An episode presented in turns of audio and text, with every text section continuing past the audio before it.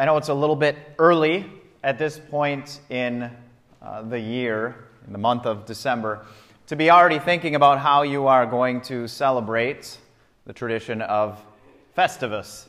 It's not till December 23rd that we honor that time honored tradition, really, of the airing of grievances, which is one of those things that I think of when I think of enemies. Uh, if you're not familiar with Festivus, you'll have to go back and, and catch some old Seinfeld episodes or tune in to your friends that do actually honor and celebrate uh, this time honored, cherished privilege of airing grievances. But that's what I think of when, when I think of enemies to sit and reflect, to ponder those who have wronged you, those that have harmed you, those that you would not consider friends.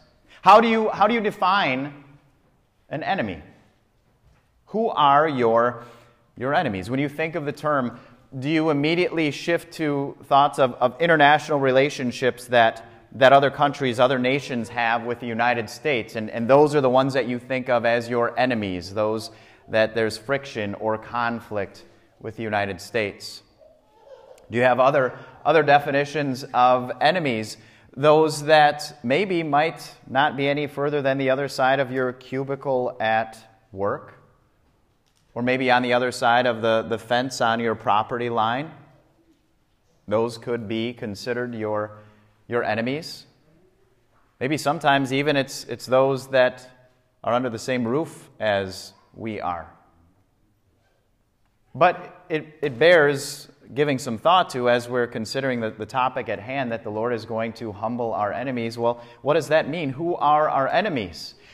Scripture lays out all kinds of definitions of enemies in Old Testament and New, maybe a little bit clearer in the Old Testament because oftentimes those enemies are associated with nations that stood opposed to God's chosen people, the Israelites. So we know the enemies as God lists those nations, as he actually does earlier in this, this book of Zephaniah that we're looking at this morning. But really, throughout the Old Testament, none of us would question that, that Egypt, for example, Egyptians were, were the Israelites' enemies. They, they were enslaved by them. But then, even when the Egyptians allowed them to, to go, then Pharaoh and his army chased after them. The Philistines, another group, another nation uh, that uh, defied God, sending their champion Goliath out against the Israelites. And of course, as we trace the rest of the history throughout the Old Testament, we think of the Assyrians and the Babylonians, those who were ultimately responsible for the demise of the northern and southern kingdom, the demise of, of the Israelite nation. God also lists enemies in the New Testament, though perhaps not with that same kind of clarity associated with a nation or a country. But the New Testament has many different ways of describing those that we would consider enemies. The Apostle Paul lists a, a, number of different ways. On his first missionary journey, he was talking to an individual named Elymas, a, a sorcerer who was trying to, to draw another believer out of the faith. And in Acts chapter 13, verse 10, this is how Paul responds or addresses this sorcerer. He says, You are a child of the devil and an enemy of everything that is right. You are full of all kinds of deceit and trickery. Will you never stop perverting the right ways of the Lord? So, who's an enemy according to that criteria? Anybody that, that opposes the Lord, that stands against what is right, or takes God's message, His word, and perverts or twists it, in the New Testament is considered an enemy. That's not the only place that, that Paul identifies who our enemies are. He says in Philippians chapter 3, verse 18, for as I have often told you before, and now tell you again, even with tears, many live as enemies of the cross of Christ. So, anybody that would stand opposed to what is essentially the foundational message of the Christian faith, the cross, upon which our Savior was crucified to give us the assurance of sins forgiven and eternal life. Anybody who stands opposed to that cross and the message of Christ's crucifixion is considered an enemy.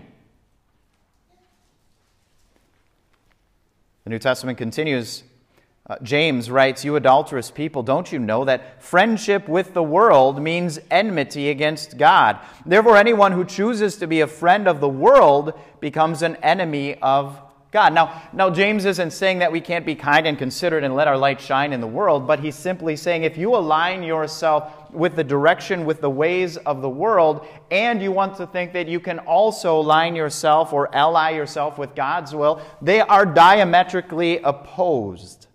You can't be a friend to the world in that regard and consider yourself to be a friend of God. To befriend the world is to be considered an enemy of God. And then, as, as we mentioned too, um, and Jesus himself makes this sad reality clear to us that sometimes even the distinction between belief and unbelief is going to hit close to home, again, right under our own roof. Jesus is the one who said, A man's enemies will be the members of his own household. So you aren't always going to have to look out there in the world to identify enemies. So it's, it's important for us to be clear on what we mean, more importantly, what Scripture means when we talk about enemies if we are going to take away the assurance that God, that He humbles our enemies. And that's quite an exhaustive list, lots of descriptions there. But the fact is, we have failed to mention the one that is the biggest issue. The most glaring enemy is the one that we see when we look in the mirror every morning. It's you, and it's me. We are enemies of God by nature. No, we don't typically think of ourselves that way. Nobody does. You don't go around and think of yourself as the enemy to somebody else, right? When you consider enemies, enemies are other people. It's how they treat you or don't treat you. But if we're going to be accurate the way that, that we just saw Scripture describing enemies, it's very clear that that application of enemy, that designation, is for us too. Scripture is very clear on that. Uh, Romans chapter 8, verse 7, Paul writes, The mind governed by the flesh is hostile to God. It does not submit to God's law, nor can it do so that's a way of saying when you are born into this world, that term flesh is simply a description of how all of us are born into this world. You're not even, and I'm not even capable of desiring a relationship with God. I'm, I'm not interested in His law. I don't want to hear God tell me, live this way, do that. Here's the, the path of righteousness and holiness. If you want a relationship with me, I say thanks, but no thanks by nature. And Paul says that means that you are hostile to God. You are an enemy to God. It's also Paul who writes in Colossians Once you were alienated from God, and you were enemies in your minds because of your evil behavior. So, when we talk about this, this topic at hand, enemies, it's not so much a matter of us being able to identify all of the world's out, the enemies out there in the world and overlooking the fact that I'm the biggest issue here. I am an enemy of God by nature. Actually, if we're going to state it accurately, we have to change that a little bit. I was an enemy of God by nature. But it's the very good news of the gospel that assures us that what you were is no longer who you are. Though you were an enemy, that has changed.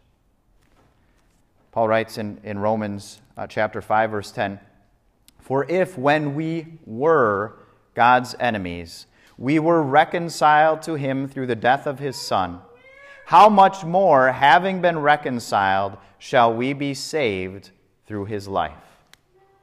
You were enemies but then you were reconciled, which is just a, a, churchy, fancy word of saying that now you've been made friends again. Your sin separated you from God. You were born into this world with a mind that, that had cared nothing for the Lord, and that made you enemies with Him. And that's what you were, hostile to Him, but now you've been reconciled, made friends again. That relationship has been restored. How did God bring that about?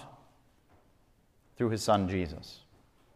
When we celebrate what we are about to celebrate, shortly, the, the birth of Jesus, it is the very fact that that's how God took it on himself to forever change our status, to change us from what we were, enemies, to who we are, friends. To do that, of course, he had to do battle against the enemy. Satan himself is really the one who is behind every ounce of opposition that stands against the Lord in this world. From the, from the first moment of, of his demonic rebellion and all the angels that he took with him, the enemy has been doing everything he can in his power to recruit as many mercenaries and allies as he possibly can, starting with our first parents, Adam and Eve, in the garden. And he is relentless. He continues to carry on that work to bring as many to his side to do battle as he possibly can. Make no mistake, he is the greatest enemy that any of us have. Even Scripture doesn't mince words. In 1 Peter, he warns us very clearly about watching out. He says, Your enemy, the devil, prowls around like a roaring lion looking for someone to devour. And he is relentless. He's not going to give up on you just because you have been made from an enemy into a friend. He wants you back on that, that other side. He wants you to stand opposed to Jesus and his church. And he's doing everything he can to recruit more to fight his battle. But it's a lost cause, isn't it? Though he might succeed in gaining allies, though he, he might succeed in rounding up troops for his army, the fact is they are fighting for a lost cause because the battle has already been won. God kept his head crushing covenant in the Garden of Eden. He kept his promise to Eve that said, I will, through your offspring, crush his head. And that's why Christmas matters, because this was God delivering on that promise. And each phase of that child that was born in Bethlehem was another stage in the battle plan that God carried out from his birth to his perfect life of obedience and righteousness in our place, all the way to Good Friday to the next stage of his victorious resurrection that confirmed for us that Satan's head had been crushed. Yes, he's still on the prowl. But again, he's fighting a, lost cause. The battle has already been won. Victory is already ours.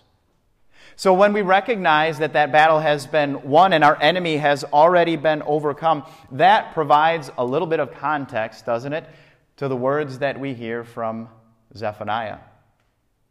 And not only has God been swift and decisive in the victory that he carried out against our enemy, but notice how Zephaniah reflects the Lord feels about us, about you and me. Just ponder the last verse of Zephaniah chapter 3, verse, verse 17 of our, our text this morning. It says, The Lord your God is with you, he is mighty to save. He will take great delight in you. He will quiet you with his love, in the older translation. He will rejoice over you with singing.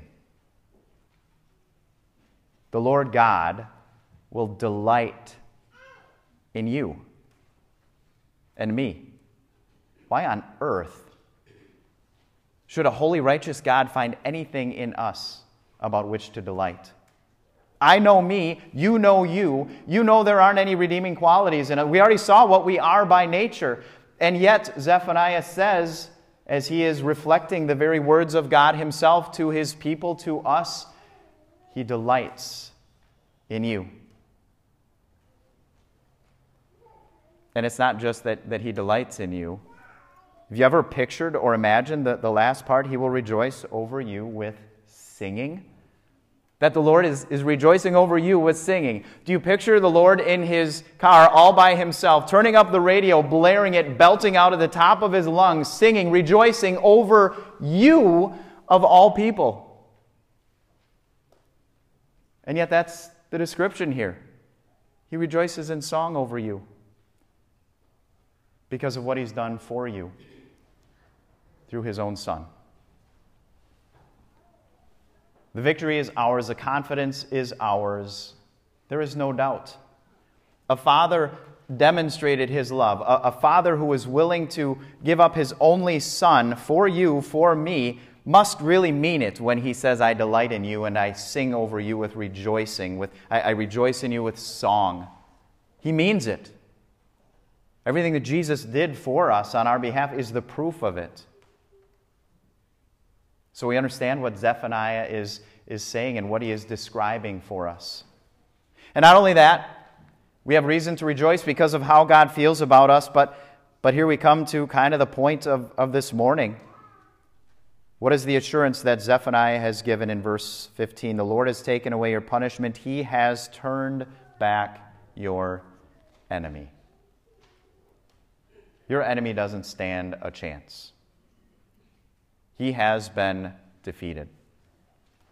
And that isn't just the devil, because if, if Jesus did what he did, if he already guaranteed and demonstrated a decisive victory over the devil himself, rest assured he will also take care of any other enemies that stand in opposition to him.